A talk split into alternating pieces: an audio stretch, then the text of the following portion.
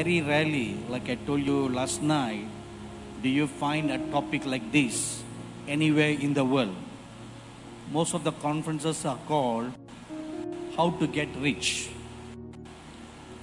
How You Can Prosper, How You Can Get Wealth, How You Can Succeed in Life. Yes, I mean? I spoke at a church in, um, in Congo before I came here. So, the first few sentences that I made about getting ready for the coming of the Lord, there was no amen from the crowd. Then I said another few sentences along that line, everybody was dead silent. Then I said, and you will succeed in your life. 400 amens boom through.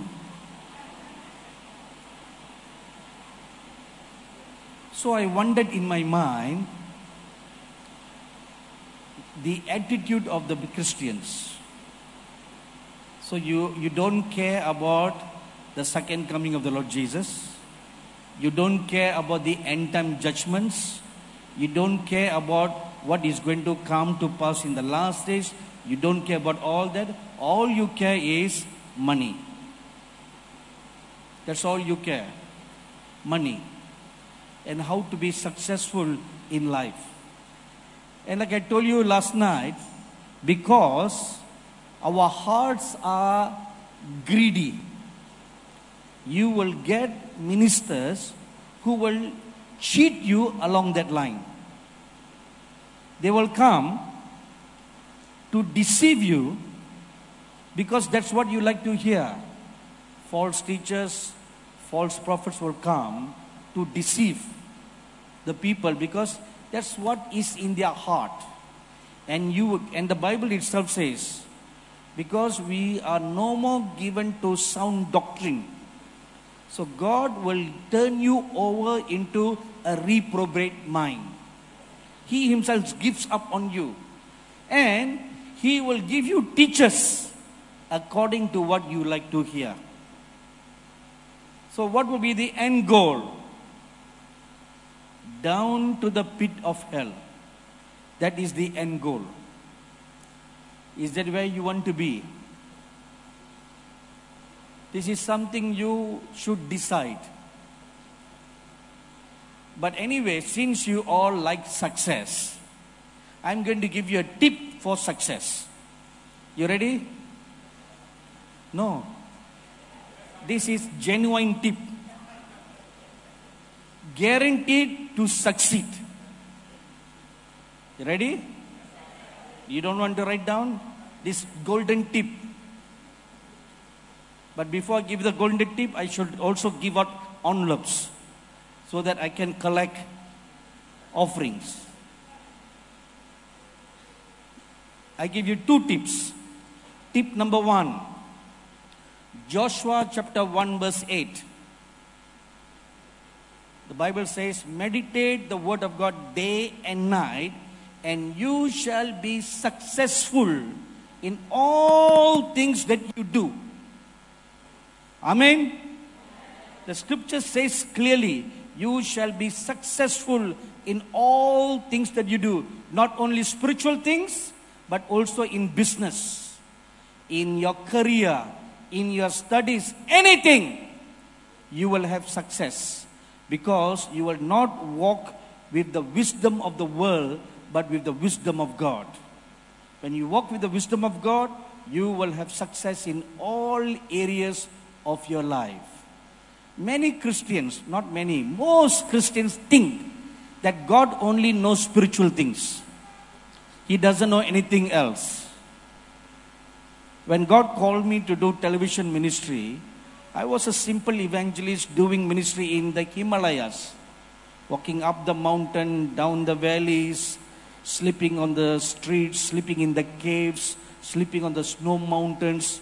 That was the kind of ministry I was doing for 20 years before the Lord called me to do this television ministry. And I knew nothing about television ministry. The only television ministry I know was to sit before a TV and watch it. And I'm sure by that definition, all of you do television ministry. Amen? So when God called me to do this, I fasted for 40 days. How to do this work, Lord? And during the 40 days of fasting, the Lord taught me the technicalities of how to do a television ministry, how to set up a TV studio, how to buy the equipment, what kind of cameras, what kind of lighting, how to set up an entire studio, how to plan programs, how to manage an entire television network. We started with one channel, and today, in after eight years, we have 12 TV channels all over the world, and one channel for Africa. All over Africa, our channel is available. You can watch this channel uh, through satellite, direct through satellite, or through online www.angeltv.org and you can select the channel Africa. And we have all Africa related programs that are in bilingual, English and French, since there are many French speaking nations in Africa. Now, who taught me all that? It was God. I clearly remember one day we were shooting a drama. The drama was part of the uh, my message. So we were shooting little skits about the second the signs of the second coming of the Lord Jesus. So we hired a cameraman, a lighting crew, all kinds of people from the movie world industry to come and um, shoot for us. So I'm supposed to be the director. So on the first day of the shoot, so I came and stood in the in the area where they're going to shoot the film, the drama. So the cameraman is a very professional cameraman. So he, he came to me and said, he introduced himself that he was the cameraman, and they don't call them cameraman, they call it director of photography. Big title. Simply is cameraman, but you should not say cameraman. It is an insult to them. Someone who manages this camera can be called cameraman, but someone who manages the big camera, you call them DOP, Director of Photography or Director of Cinematography. You call them cameraman, they feel so insulted, they will throw the camera, they'll walk away. Anyway, so he came and introduced himself, and the lighting were all ready. So he asked me, Sir, everything's ready. Where do you want me to set the camera? So we were going to have three cameras. And I know nothing about what he was asking me. But I cannot show him that I know nothing. See, because I'm supposed to be the director, right? But I know that I'm a big zero who knows nothing about direction or cinematography. So I told them, so you have to act smart. Don't you do that? Yes, I mean? So I acted smart by buying time. So I called the actors, I told them, okay, you practice first. Let's do a practice. And while they were practicing, I was fervently, feverishly praying, Lord, please teach me now what I should do next. I do not know what to do next. I do not know where the camera should be placed. These guys are asking me the question. As soon as I was about to say amen, I saw three angels come and stand before me. And they said, We will now teach you and guide you how to do this work. So the angel to me asked them to place the camera one in this position, camera two in that position, camera three in this position, and this is how you will do it. I was amazed, just like how I work together with angels in a spiritual environment. Here, the angels come to teach me in a non spiritual environment, like a cinematography. So that day, I learned something God knows direction. So, God knows everything.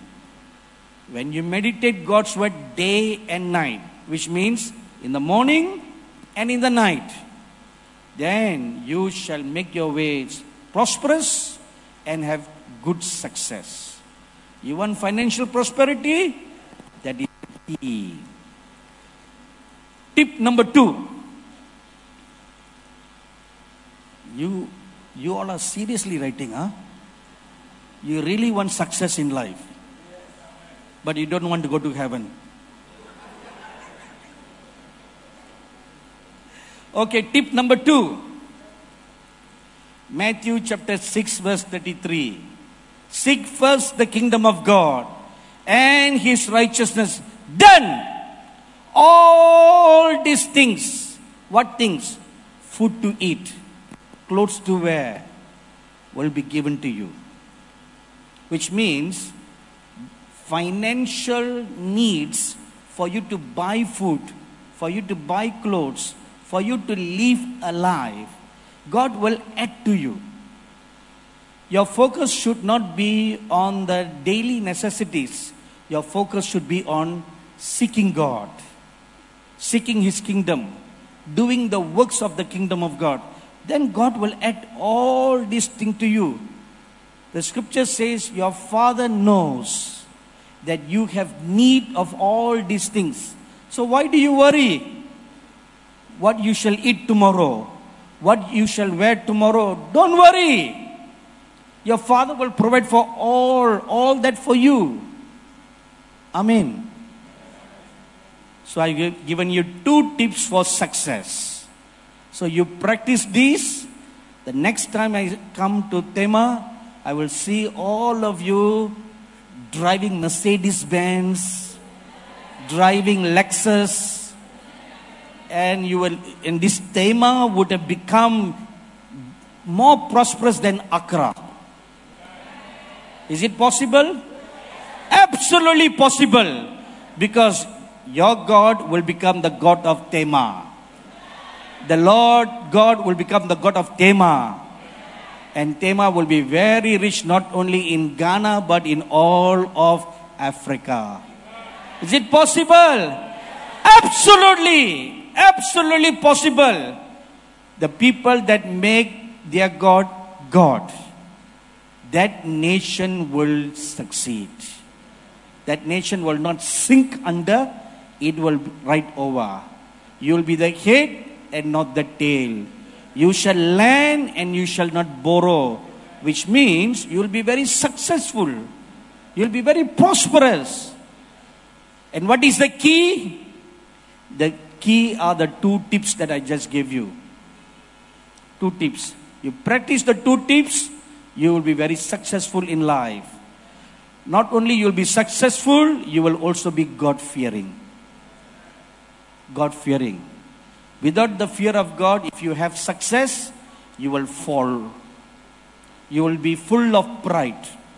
You will be walking with pride, you will be walking upside down. You will not your feet won't stay on the ground. But if you have the fear of God, then when God trusts you with riches, that riches will not become idol in your heart. They will be under your feet. In 1985, I flew the first time on a business class on an airplane.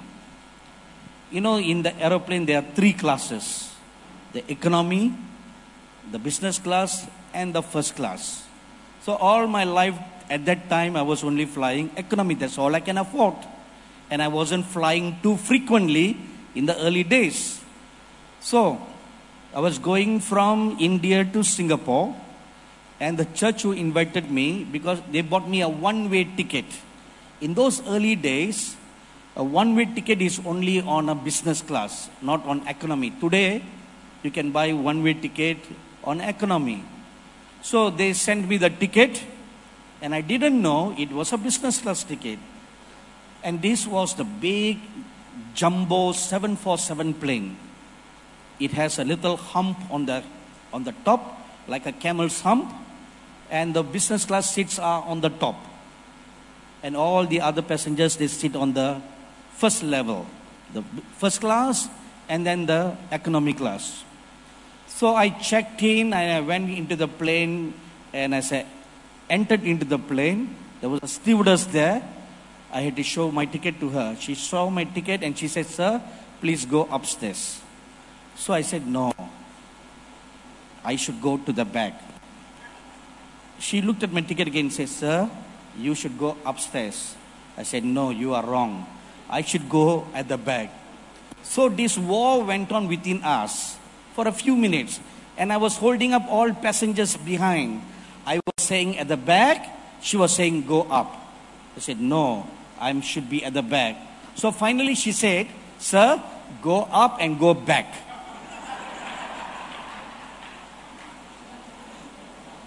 So I thought, all right, there is another way to go to the back by going up. See, I was so naive. So I went up the stairway, and there were only about 10 passenger seats for the business class. And there was another stewardess standing there, and she took my ticket and she pointed me to the very first seat in the business class. And I was looking to go right at the back, there was no way to go to the back. So I thought, okay, this is where I'm supposed to sit. And when I sat on the business class seat, it was too big for my size, even now. And I was, I am telling you honestly, before the presence of God, I trembled when I sat on the chair. I felt so unworthy when I looked at me. During the first three years of my ministry, I was not even wearing a sandal on my feet. I was all over India, Nepal, Tibet, barefoot.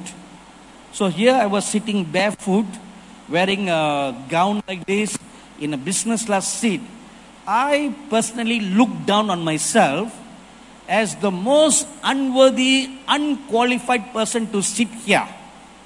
And I was trembling and uh, I was praying. I said, Lord, thank you for blessing me with this seat. As I was praying, I saw the Lord Jesus walk up the stairway like how I had walked up. Very real, like how you see me standing before you. He walked up the stairway, came and sat by my side. And he said this word that I have never forgotten this past 38 years in my life. He said, I will bless my children with riches, but always keep them under your feet. If you keep them in your heart, you'll get corrupted. As long as you keep them under your feet, you will never fall to pride. This was the lesson the Lord taught me early in my ministry. So that is why sometimes God takes you through poverty to teach you true values, true value of money, true value of riches. Once you learn the true value, then you will be trusted with true riches. Amen. So let not your heart hunger and thirst after riches. Let your heart hunger and thirst after righteousness. Amen. Then all these things that you need will be given unto you.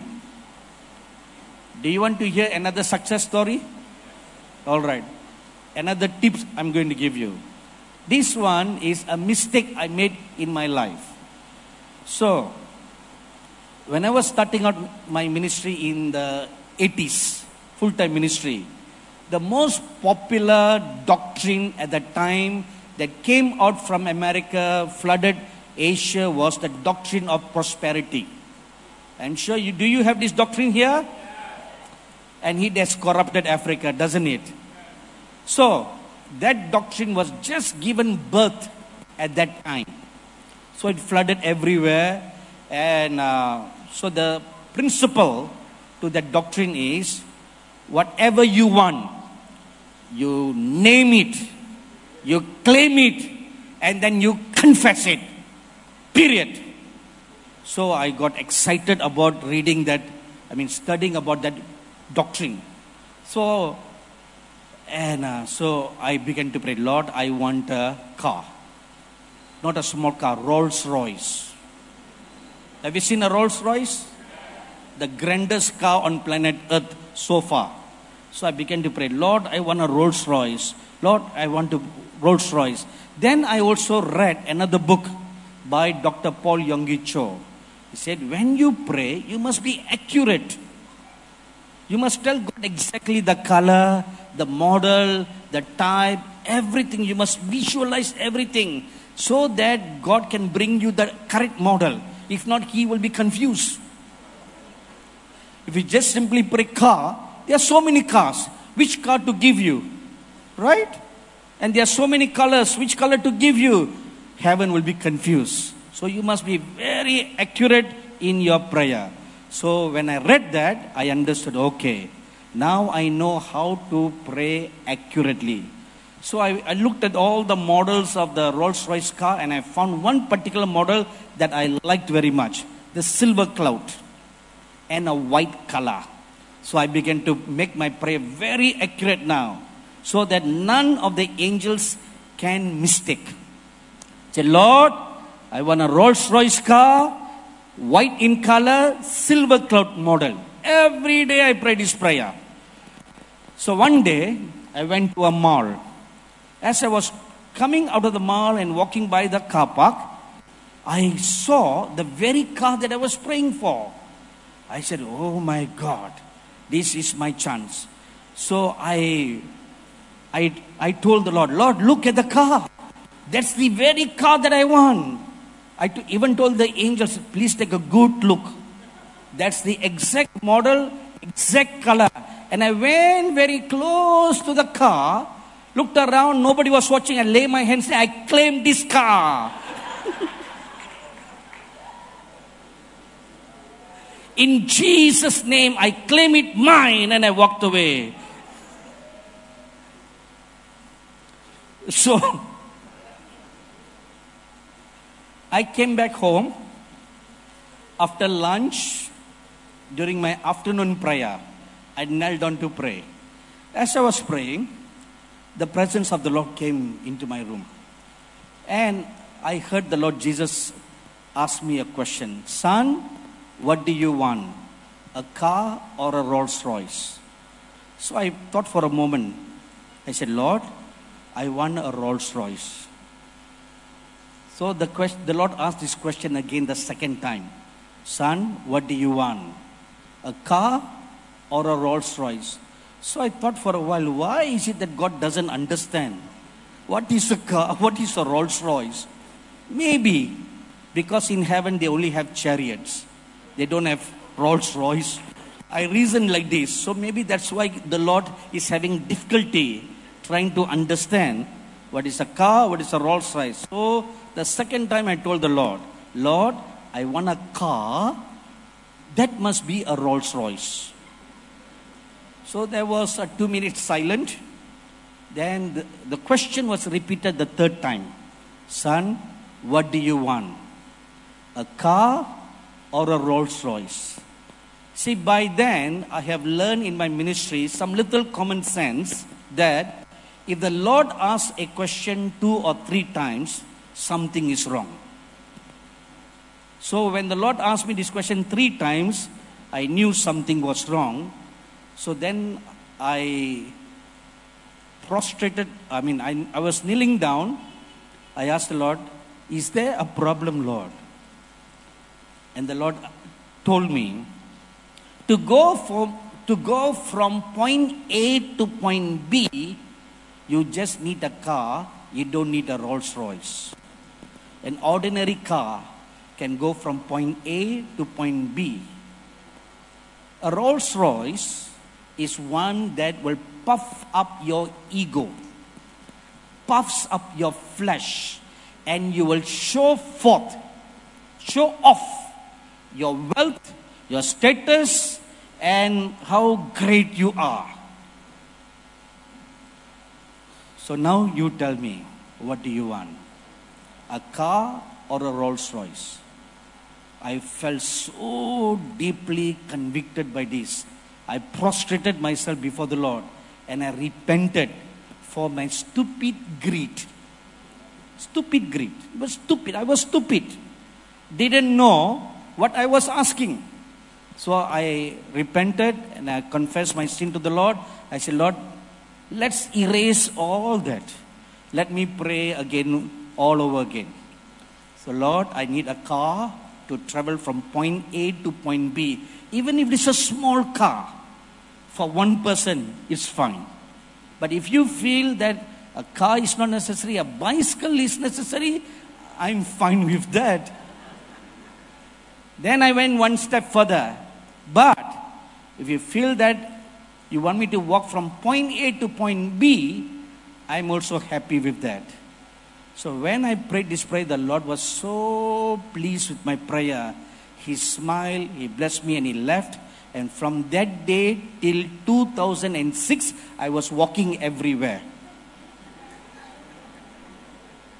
No car, walk everywhere from India all the way up to Nepal, up to Tibet, walking everywhere. High mountain, low mountain, 12 days at a time, 20 days at a time. The most recent trip I did was last November, last October to Nepal. I had to trek up the mountain for 20 days to reach the Tibetan people living in the mountains. So the point is this the riches of this world are greed greed. What you really need is what is your need? See, like the question the Lord asked me a car, even a small car, can take you from point A to point B. For that, you don't need any fanciful car.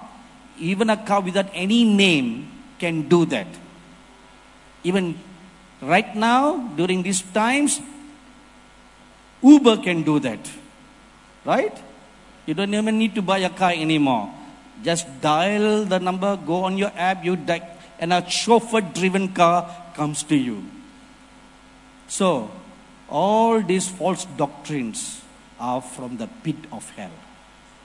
Amen. True riches comes from God. True riches. When you are faithful and true, and when God can trust you, then He will promote you then He will bless you. Amen. So, those are all the appetizer for you today. Was it good appetizer? Amen. So, this wonderful conference is called the Holiness and Purity Conference. When I was praying for this conference, the Lord gave me three messages part one, part two, and part three. So, yesterday I shared the first message, which was part one and today is part 2 and on Sunday will be part 3. So all these are messages that will prepare you to be holy in spirit, soul and body to prepare for the coming of the Lord and for the end times. Yes, Amen. End times. So on the 28th of September, at 10:20 in the morning when I was praying, I heard the whisper of the Holy Spirit saying to me, "The Lord will purify his people." That is the message you need to preach in this conference. The Lord will purify his people. Please turn your Bibles with me to the book of Malachi, chapter 3 and the verses 2 and 3. Malachi chapter 3, the last book in the Old Testament. Malachi chapter 3, and we will read verses 2 and 3. But who can endure the day of his coming? And who can stand when he appears? For he is like a refiner's fire and like launderer's soap. He will sit as a refiner and a purifier of silver. He will purify the sons of Levi and purge them as gold and silver, that they may offer to the Lord an offering in righteousness. Amen. This is what God is going to do in these days, in these last days, in His church. He is going to purify the church. Why God is going to do that? Because we are not going to do that. Since we are not going to do that, or we are lagging behind.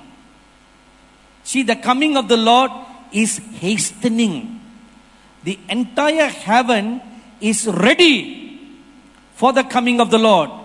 Sadly, the church is not ready. The very people for whom the Lord died and purchased them by his precious blood are not ready. The bride is not ready. I'm sure this church has conducted many weddings. Have you seen many weddings in this church? All right. The day before the wedding or before a wedding is planned, months of preparation goes the the venue, the gown, the this and that, everything. Am I right? All those of you already married. And on the day of the wedding, the bride spends hours doing all the makeup. Am I right? Am I right? So I went to one wedding. One of my staff was getting married, and I was speaking at the wedding. So when the when they told the bride is coming, and uh, I saw a woman walking down the aisle, and I turned to the pastor who was with me, and I said, Pastor, they have changed the bride. This is not uh, my stuff. I'm sure. And the pastor told me, It is your stuff. I said, No, Pastor. Look at her. She doesn't have two whitey face like this. She looks like a ghost. But I didn't tell this to anybody, only to the pastor. She looks like a ghost. And when she came closer, only then I recognized her. Oh my God. Because my stuff is pretty in the natural without any makeup. So when she put on tons of layers of makeup, it made her look otherworldly. Anyway, so all this preparation goes. Am I right? And then selecting of the gown. You will not want to rent, you will buy. Do Africans do that? Oh my, you too, huh? They do that in India, no? Just for that one moment event. You'll rather buy than rent. You too like that? Okay, anyway. So, and what if you put on weight? So, you want to make sure that you stay slim and nice, maintain your weight till the wedding day gets over. Am I right? Girls? All right. So, now I'm going to ask you a question. Have you ever seen any bride walking down the aisle on her wedding day in her pajamas? Have you ever seen any bride, her hair undone, just got up from a bed? Have you? No. A bride always gets ready. Then why is it that Christ's bride is still in her pajamas? Why is Christ's bride hair is undone? Why is Christ's bride doesn't have makeup on her face? Why is Christ's bride not wearing the wedding gown? Christ's bride, I, I tell this honestly, but in truthfully, with all sincerity, without meaning offense to anybody. Christ's bride is not even in her pajamas, she's in her nakedness. She's not even wearing her wedding gown. She's naked, ugly. This is how you look like in the spiritual realm. Do you know that?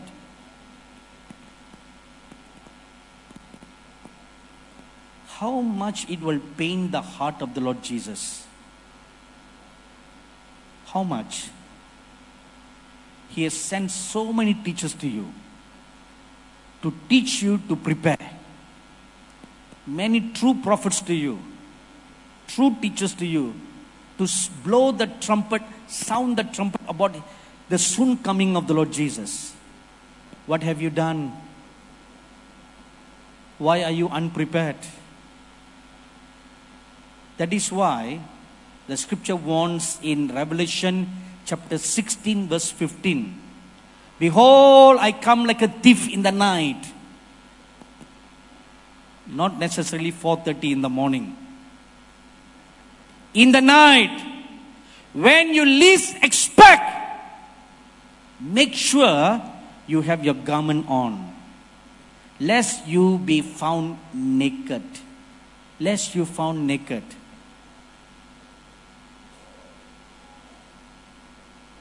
It pains my heart to stand here and say this to you looking at the spiritual condition. If my human heart can feel the pain, how much more the heart of the Lord Jesus? I did not die for you. The Lord Jesus died for you. How much He will feel the pain? So, therefore, He has decided to do something. He will purify His people. He Himself will do it because we are not doing it. So, here the scripture says, For He is like a refiner's fire and like a launderer's soap. And He will sit like a refiner of silver and He will purify the sons of Levi and purge them as gold and silver. Let's look at the scriptures in depth. Who can endure the day of the Lord's coming? Now, the word endure in Hebrew means who can bear, who can stand when he comes. Many people I do not know about Africans yet, but many Americans, they, they say like this Oh, you know, Jesus Christ is my buddy. Do you say like that? Oh, Jesus Christ is my friend. Do you say that? Oh, when I see Jesus, I'll put my arms around him and we will walk hand in hand because he's my buddy. But I tell you, who can endure when he comes? Who can endure? Why? Because when he comes, the coming of God is fiery. Exodus chapter 19, verses 16 and 18. When God came down on Mount Sinai, the entire mount quick trembled and it burned at the top. The whole Israel trembled with fear. They could not even endure the voice of God. Three million of them. They began to run away from Mount Sinai and told the prophet Moses, We don't want to hear God's voice. We are scared. You talk to him and you come and tell us what God talks. Can you imagine how awesome the voice of God must have been for them to run away? That's how terrible, awesome God is. Secondly, when He comes, His glory is like a blinding light.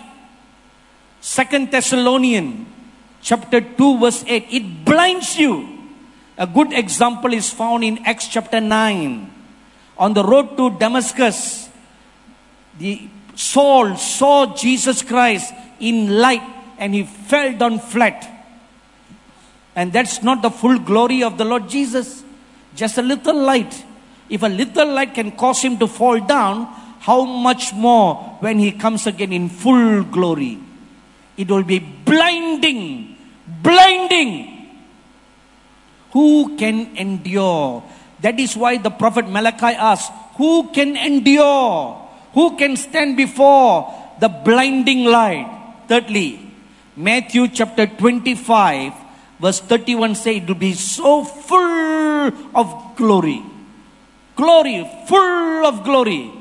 In Exodus chapter 40, we read, after the setting up of the tabernacle, the cloud of God's glory came down on the tabernacle of Moses, and no one could enter in No one could enter in, full of glory.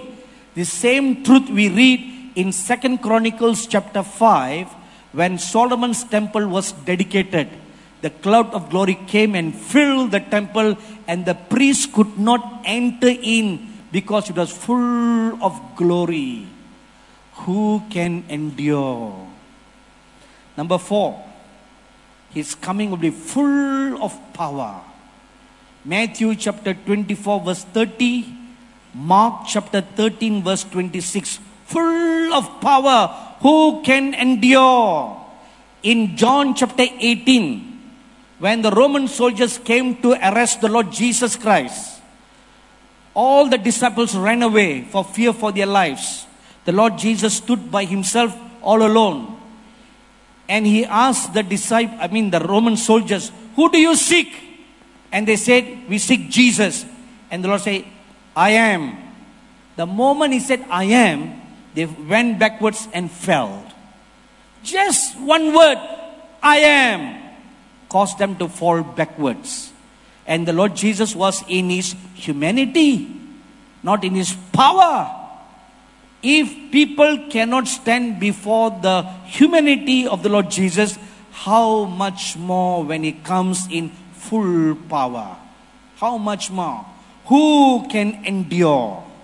Who can endure? So now you tell me, with all honesty, if the Lord Jesus Christ comes like this right now, how many of you can endure?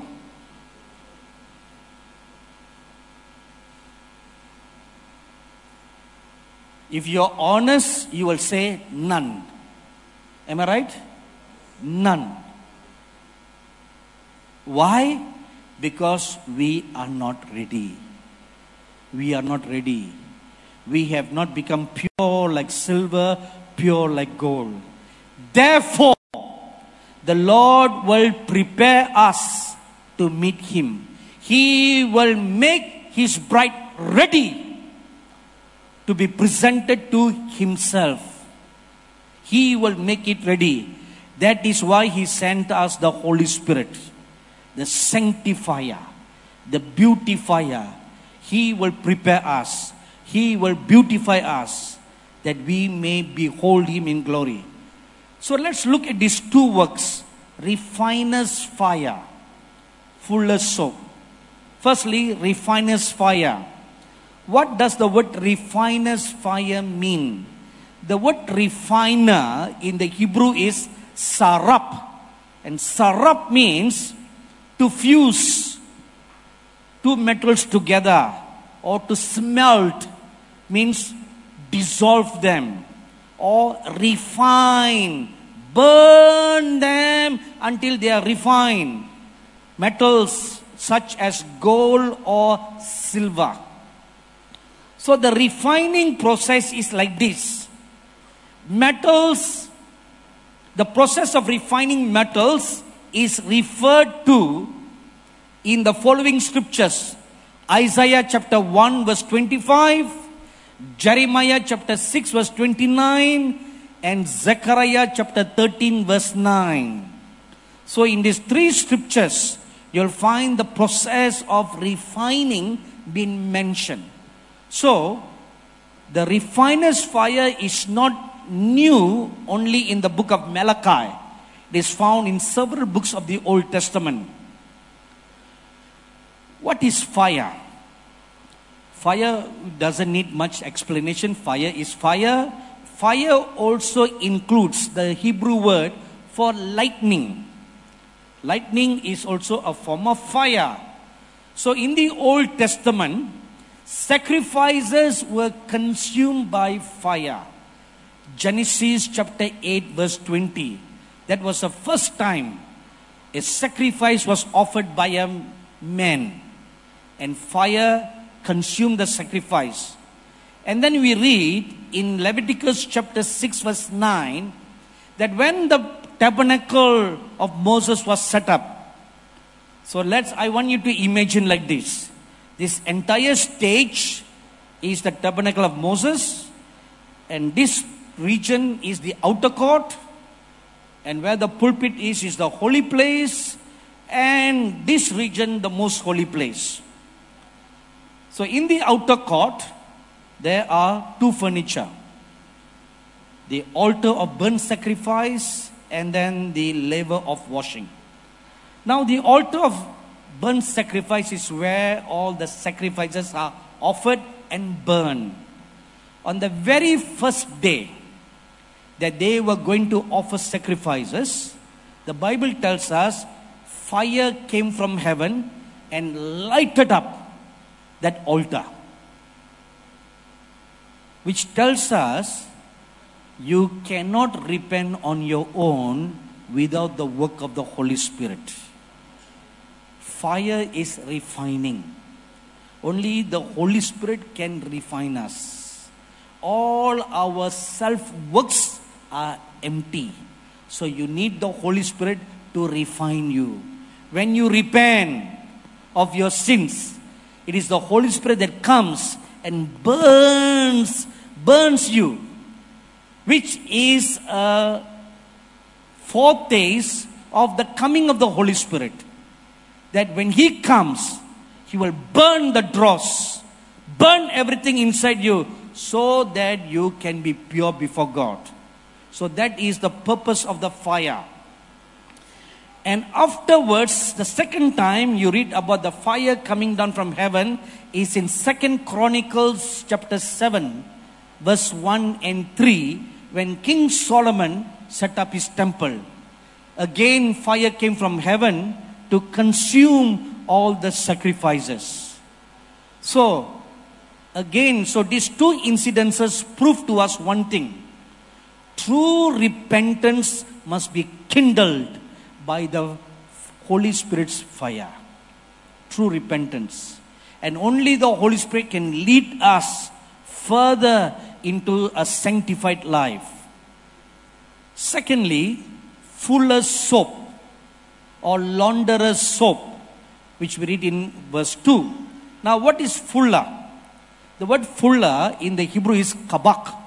And kabak means to trample to wash by the stamping of the feet. In the olden days in India, that's how they wash clothes. They take all the dirty clothes to the riverside and there they wet them and apply some soap. Either they will just splash it on a rock or they will lay them on the ground and then just stamp on their feet. Have you done that in Africa? See, we are the same. So, India and Africa, we are brothers. Yes, Amen. So, this fuller soap is that is that what it means? Washing by the tramping of the feet. Do you wash your clothes by hand or by washing machine?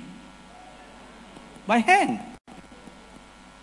Once I asked my staff, I said, uh, How do you spend your time at home, how much time you spend with your children. She said, Uncle, I have seldom have time with my children. I say, Why? Because when I go back home after the ministry works, I have to wash my clothes. I asked her, Don't you have a washing machine? She said, Yes. Then why are you not using it? It's not very clean. Yes, I mean? I said, What do you mean not very clean? She said, Uncle, all the dirt on the collar, it will never go away on a washing machine you need to wash by hand. Scrub it with a brush. Am I right, madam? Scrub it or do the old fashioned way. Stamping under the feet.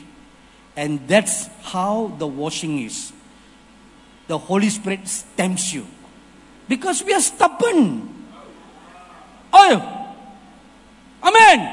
We're stubborn. So he needs to stamp you. Come on, change, repent, change, until all the dirt in you comes out. Fuller's soap.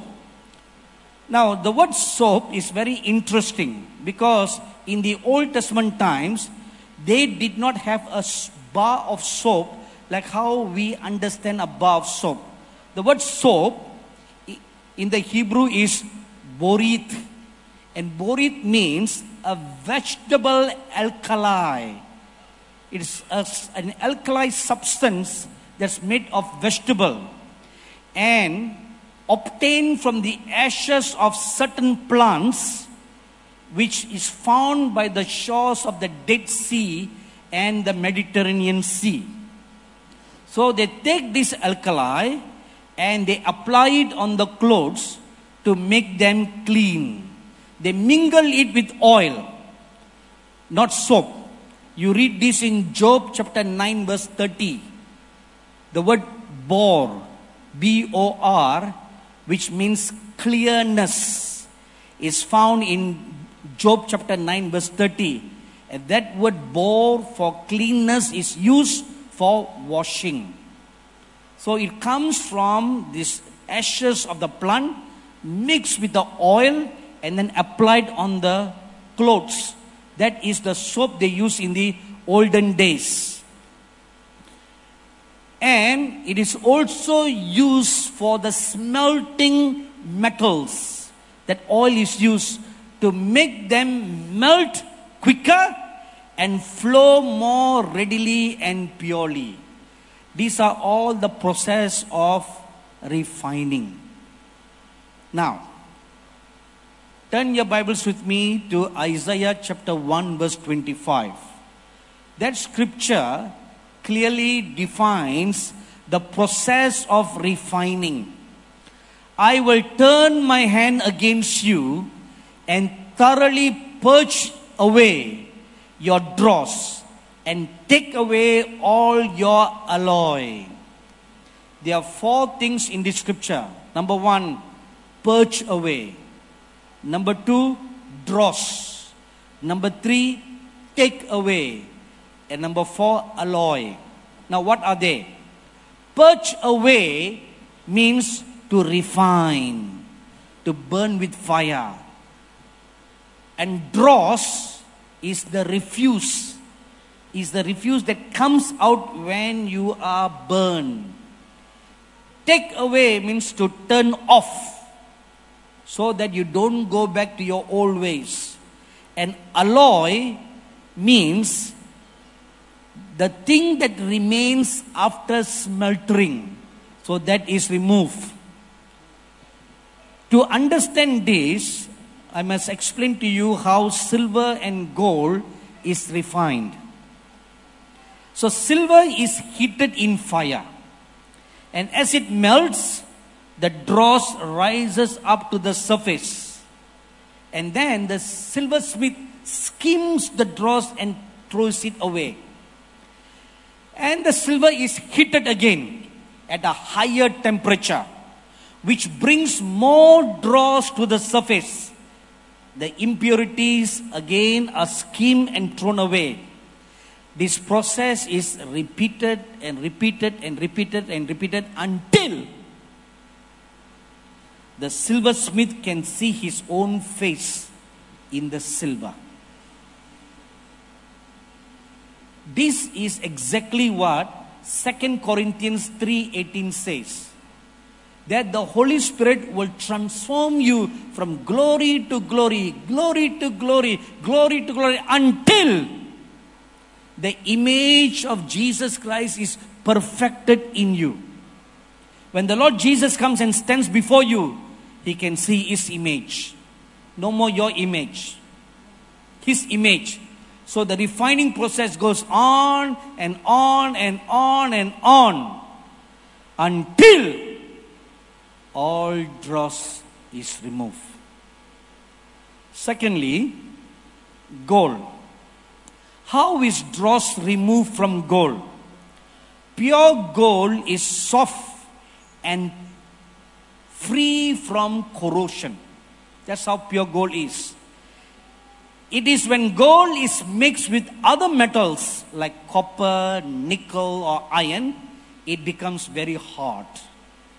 The higher the percentage of foreign metals makes the gold becomes very hard. So, how is gold taken back to its original pure form? And this is what they do. The first step, grind the gold grind it to powder and they will mix it with a substance called flux F L U X. They mix it with that. Then the mixture is placed in a furnace and melted by intense heat. Not just heat, intense heat. And when it melts, the alloys and the impurities are drawn to the flux and rises to the surface. Gold, which is heavier in density, remains at the bottom. And the goldsmith then skims off all the dross and removes away, and pure gold remains. So, for silver and gold to become pure, it must be heated with intense heat so that it will become pure gold. So, if we put these definitions together, this is how it can be simply explained. The refiner's fire was used to purify metals and refine it by melting it and allowing the dross which floats to the top to be scooped off. So, how does this is a natural process? How does it apply to us in the spiritual? This is how it is. This is the process by which God refines us by rem- removing the refuse in us by smelting means subject intense heat so that we become pure and clean. So, how does God send heat in your life? By the trials. Trials. If you read 1 Peter chapter 1, it tells us, do not be taken back by the various trials that you go through, which are able to make you strong. Strong. The various trials. Sometimes you did nothing wrong and you are subject to trial. A good example is found in Genesis chapter 39. Joseph was a young boy, maybe about 17 years old, very handsome looking young man. His boss wife had an eye on him because her husband was an old man, bald headed, belly stomach, old man looking. And here is Joseph, an employee in the government, very handsome looking young man. So the boss wife decided to have an affair with him. And she would every now and then give some gifts to him, buy him, give him flowers, give him gifts, give him everything, trying to entice him. And then finally, she wanted to sleep with him, and Joseph told her, How can I do this wrong against my master and against God? That's all he said. How can I do this wrong? You see, I have meditated that incident hundreds of times, and I have imagined this scene, how it looks like. In the privacy of their bedroom, there was no one else. The woman had sent away all the servants, give them a, gave them a day off, and gave them some allowance. Go to KFC, eat some jollof rice, buy all the stuffs and eat and go to a movie, enjoy, and only come back two days later. No one was in the house. And she pretended to give Joseph extra work to do so that he will stay back. So if Joseph had chosen to sleep with her, no one will know the secret. Am I right, everybody? The woman will not say, neither will Joseph say. Because if Joseph said, I slept with her, he will be beheaded. The woman cannot say because she will be beheaded. So it will be a secret between the two of them. Am I right? But Joseph said, How can I do this wickedness against God? No one watches, but God is looking down. Your wife may not see, your husband may not see, your pastor may not see, Your parents may not see. Your friends may not see. The secret affair you will do in the secret. No one sees. But God sees. God sees. When King David committed adultery with Bathsheba, no one saw. God saw. Am I right? When King David plotted to kill Bathsheba's husband, no one saw. God saw. No one knew how he died because David very cleverly schemed in such a way he will die in battle. Then he was given a hero's funeral. He became a martyr and was given a medal in posthumously and his name was inscribed on the wall of honor. Uriah, great war hero. Nobody knew. God saw. And God sent Nathan the prophet to rebuke King David very strongly. So God sees. The angels see So let's have that fear in our heart. Don't think you are all alone in a secret place.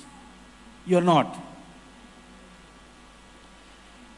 In the year 1985, I was praying one night at about 12 midnight. As I was bowing down my head on the floor and just being still in God's presence, a few minutes later, I felt coming out. I came out and I walked a few steps. I turned around, I saw my body still in the bowed praying position. Only then I realized it was my spirit that came out of the body. I looked at myself, I looked exactly like me. Your spirit looks exactly like you. Your outer is just an outer. The real you is inside, who looks exactly like you. So if you're big, your spirit is big. If you're slim, your spirit is slim. Doesn't matter, you know. You still go to heaven. Whether big, small, fat, or ugly, still there is plenty of room in heaven. Amen. Anyway, when I stood and I looked around at my surroundings and I, when I understood that I'm now in the spirit, then I felt something on my shoulder. I, was, something was sticking on my shoulder, you know. And when I looked around, wings like an eagle stretch out, six feet in length, on the right side and on the left side and it looked exactly like the wings of an eagle. When I saw that, I understood the truth of Isaiah 40, verse 31. They that wait upon the Lord shall renew their strength and they shall lift up with wings like eagle. So that day I understood everything that you read in the Bible is not a parable, it is real. Real in the spiritual realm. So when the wings lifted up, it flapped and I flew out from the house across town and entered into a certain person's house. In a corner of the house, the room was dark. When I entered into the house, there was already an angel standing in the room. And there was a man sitting on a chair facing the wall and committing a sexual unclean act in the secret. And he thought nobody was watching him. I was there, an angel of God was there, two witnesses.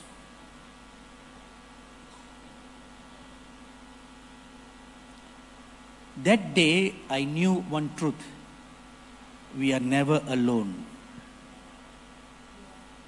You are never alone. Can you believe this? If you find it difficult to believe, Ezekiel chapter 9, Ezekiel chapter 11. The prophet Ezekiel was taken in the spirit and brought to the temple in Jerusalem. And there he saw behind the walls in the temple a group of men bowing down before idols. Where was this? In the temple in Jerusalem. They were secretly worshipping idols and burning incense to the idols in the temple. Outside, nobody knew. But God took Ezekiel in the spirit to see the evil that, that are being done by the elders of the temple.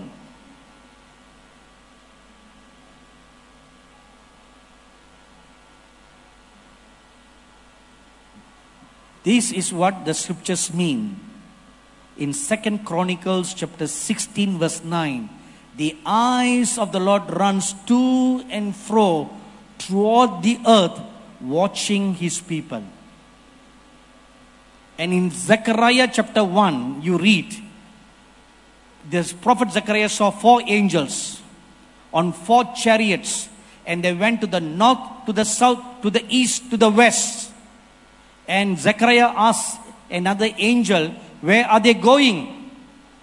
And this angel told Zechariah, They have gone to see the men.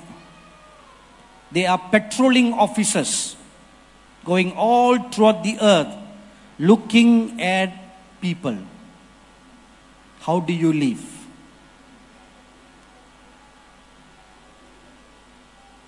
My dearly beloved brothers and sisters, sons and daughters, we must fear God. Fear God. When He comes again, you will have to stand before Him and give an account for whatever you have done in your life. The things that you think, the things that you spoke, and the things that you did, your works, and the things that you did in your body. What are the things that you've done in your body? Sexual uncleanness. When you have an unlawful relationship with another person, either you're not married or if you're married and having an unlawful relationship, you are join yourself to another person sexual uncleanness. That is why the sexual sin is very, very evil because your soul is joined to another person. Can you imagine if you sleep around with many people, how many times your soul is joined to so many? And you will be a distorted person. Your soul will be distorted. Your mind will be totally corrupted and distorted. You think you will think nothing except sexual uncleanness all your life. Because that's how corrupted your soul has become. In John chapter 4, the Lord Jesus looked at the Samaritan woman and said, You have lived with four men. Slept, slept with four men. And by the way, you know, the Lord Jesus told her, You have four husbands, and the present one is the fifth husband. But she was never married, she was a prostitute. So I meditated that for a long, long time. Why would the Lord tell her that those men that she slept with or had relationship with or affair with were her husbands? Because when you commit the sexual act, your soul gets united with another. The two are no more two, they now become one, joined together, one. The original plan of God for a family. So that becomes your husband. This becomes your wife. So if you sleep with many partners, how many husbands, how many wives you have? From the spiritual point of view, that's how they see. That's how heaven will record in the books. And if you commit abortion, how many babies you have killed, those are all recorded. One of my relative, she got married very young. She was only 18 years old. Madly in love with this boy who's not even handsome. Doesn't have a steady job, was a loafer. You know, when you're madly in love, you are really mad. The mind doesn't work, the eyes doesn't work, the ears doesn't work. You don't. You will not listen to sound advice anymore, right? You're mad. That's why they call it madly in love. So, against all family members' advice, this young girl married that man. And he was young, jobless. This girl was very young, 18 years old, not ready for family life, and she conceived. And her husband told her, We are not ready, so abort. So this girl didn't know anything better, aborted. Then a year or I think a few months later, she conceived again. And her husband told her, I'm not ready, abort.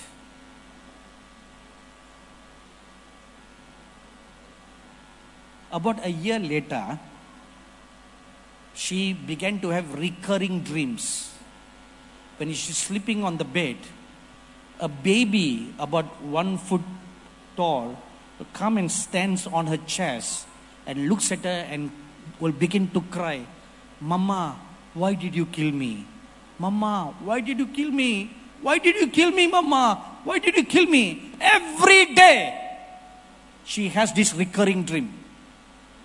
And she'll get up and she'll cry and cry and cry, crying over her sins of abortion. Every day she has this dream. She cannot sleep in the night. And once she gets up, she will cry the whole day. Whole night she cries, regretting again and again and again. Can it come back? No, it cannot come back. The blood of the innocent cries to God. The dream only stopped after she totally confessed her sin and got saved. Then it stopped. But the record remains, right? The consequences of sin. And do you know what's the consequences of the sin? When she wanted a baby, she could not conceive for 10 years. They went to see all kinds of doctors, done any, every kind of test, IVF, ABCD, all kinds. Nothing worked. Nothing worked. They spent so much of money on medical science, nothing worked because there is the consequence of sin. So they came to me for prayer. So I made them realize this and made them truly confess all the sin. And then I prayed for them. Shortly after that, she conceived. And God blessed them with a beautiful baby boy. And seven years later, she conceived again. And God blessed them with a beautiful baby girl. So, all those evils are before the records of God. So, therefore, you need this refining process to purify you, to cleanse you, so that you will become pure and clean in the eyes of God. And in Malachi chapter 3, verse 3, the first part says, He will sit as a refiner and a purifier of silver, that he will purify the sons of Levi and purge them as gold and silver. So here we find another word called purify. That God will purify you. The word, the word purify in Hebrew means to be ceremonially clean, purified, or to pronounce clean. So that's what the word purify means. which means God will announce or pronounce, now you are clean. To give you one good example, once in the Old Testament, there's this process where if a leper, when he gets healed, he must go to be examined by the priest. And the priest will examine him and pronounce him clean. Then he's clean. If not, he's not clean. And you will recall when the Lord Jesus healed lepers, he tells them, Go and show yourself to the priest. They must pronounce you clean. Then you can mingle again with society. Now, mark this word. When the priest pronounces you clean, then you can mingle with society. In the same manner, when God purifies you, you can mingle with the saints in heaven. You can mingle with the angels in heaven. You can mingle in all the realms in heaven. You can mingle with the Son of God. You can mingle with the Father. You can mingle with the Holy Spirit. Fellowshipping with the triune God. So, how is this done? So, it, it is a process, cleaning process. So, now let's ask a question What is the purpose of this refining, purging, purifying? What is the purpose? What is the end goal? Malachi chapter 3, verse 3 and the second part says, That they may offer to the Lord an offering in righteousness. That is the end goal. Now, when I first read this scripture years ago, it says that they may offer to the Lord an offering in righteousness means, like in the Old Testament, you bring offerings to God. And in the New Testament, you bring offering, not only monetary offerings, but also offering of thanksgiving to God, offering of praise, offering of the worship of sacrifices. So this qualifies you to offer unto the Lord sacrifices. But when I was doing a deep study to prepare for this message, I made an interesting discovery that the offering does not mean what I just told you earlier.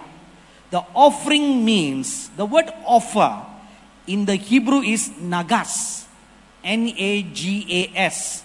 And nagas means to come near, to approach, to bring forth, which means you offering, you come near before God. All the process of cleansing, refining, purifying qualifies you to come before God. Offer yourself. You come before God. You are now made acceptable. You have been pronounced clean. So now you can come boldly before the throne of grace. That is what? Offer yourselves as a living sacrifice. Romans chapter 12, verse 1. And there is another purpose for this refining work. Matthew chapter 3, verse 12. It says here, His winnowing fan is in his hand, and he will thoroughly clean out his threshing floor and gather his wheat into the barn, but he will burn up the chaff with unquenchable fire. Now, this is the end goal, another purpose of the refining work. What is the result? Now, the winnowing fan is a fox that farmers use to when they have when they have harvested the wheat. They're all lying on the ground. They use this fox to throw it up in the air. Have you seen this? Do Ghanaian farmers do that? Yes or no? No. You use a modern harvester, you drive through. No, no wheat in Ghana. Say again, Pastor? Okay, okay. Yes or no? Yes. It's like a fox, long fox, and you use you put it into the hay, you throw it into the air. When you throw into the air, the chaff flies away, blown by the wind, and the wheat will fall down to the ground. That is called the winnowing fox. So, this is what the Lord Jesus does. He throws it up in the air. For what purpose? Two works a separation and a gathering. Separation. The wheat and the chaff are separated. The good and the bad are separated. The sheep and the goats are separated. The wise virgin and the foolish virgin are separated. Separation. And a gathering. The wheat is gathered into the barn. The sheep are gathered into the sheepfold. A gathering. And what do they do with the chaff? Burn with fire. Burn with unquenchable fire. And what is unquenchable fire? Hell. Hell.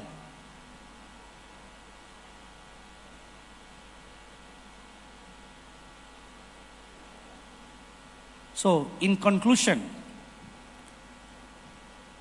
the ultimate purpose of cleansing by fire is found in Zechariah chapter 13, verse 9. I will bring the one third through the fire, will refine them as silver is refined, and test them as gold is tested. They will call on my name, and I will answer them. I will say, This is my people. And each one will say, The Lord is my God. This is the ultimate purpose of refining. So that you will become a people of God. And the Lord will become your God. So when you submit yourself to the Holy Spirit to cleanse you, to refine you, it's a daily process. What you did last night is the beginning, it's not the end. When you leave this conference and you go out into your everyday life, pollution from the world will come and stick on you again. Am I right? You will mingle with the world. You're not going to heaven right away. You will mingle with the world, lust of the eyes, lust of the flesh, pride of life will come to test you, to try you. Every day, you must ask the Holy Spirit to refine you, to burn you. Before you go to bed every night, ask the Holy Spirit to check your heart. Check your heart if there be any sin, check your mind. If there be any evil thoughts that you have thought, check your eyes. If you have seen unclean things, check your ears. If you have heard any unclean things, ungratifying things, unedifying things, check your mouth. If you have spoken things that are not pure, good, praiseworthy, this is what I personally do every night, every day. Before going to bed and before I enter into the presence of God. I do this every day. And I'm giving you, sharing with you my principles. This is how we enter into the glory presence of God. Amen. This evening, as I was praying before coming to this meeting, just before our bishop came to pick me, I began to sense the presence of God flooding into my room. So I knelt down to pray. And as I was staying in the presence of God, I saw a man full of fire walk into near where I was. At first, I thought it was a seraphim coming close to me. But when this person came and sat on the chair, firstly, I knew it was not a seraphim because they won't sit. Secondly, I was able to see closely and I saw it was the Lord Jesus. Full of fire from the head to the toe. Full of fire. As if he was made of fire. And I began to tremble. My heart shook and my hands were beginning to tremble. And the Lord said, I am the refiner's fire. I am the refiner's fire and the purifier. I will purify my people like silver and gold. He said, Go and tell my people, I will refine them and purify them like silver and gold. And the Lord also told me this one thing.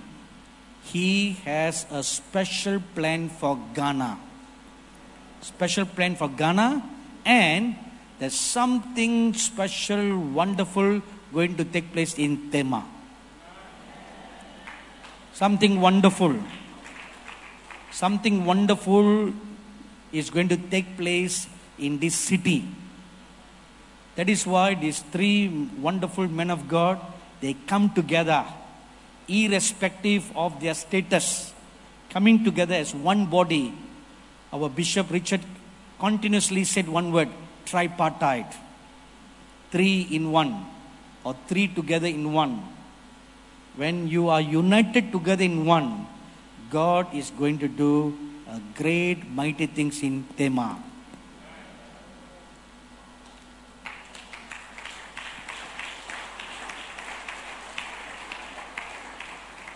And this is the beginning.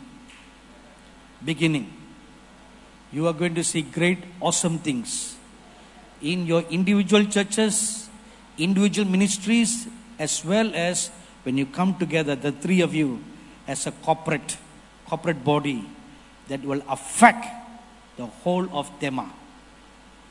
And for that, this is a seed that has been sown here tonight. So God is calling you, His people, to commit to a total surrender to holiness will you submit yourself to be refined by the Holy Spirit? Will you submit yourself to be washed by the Holy Spirit?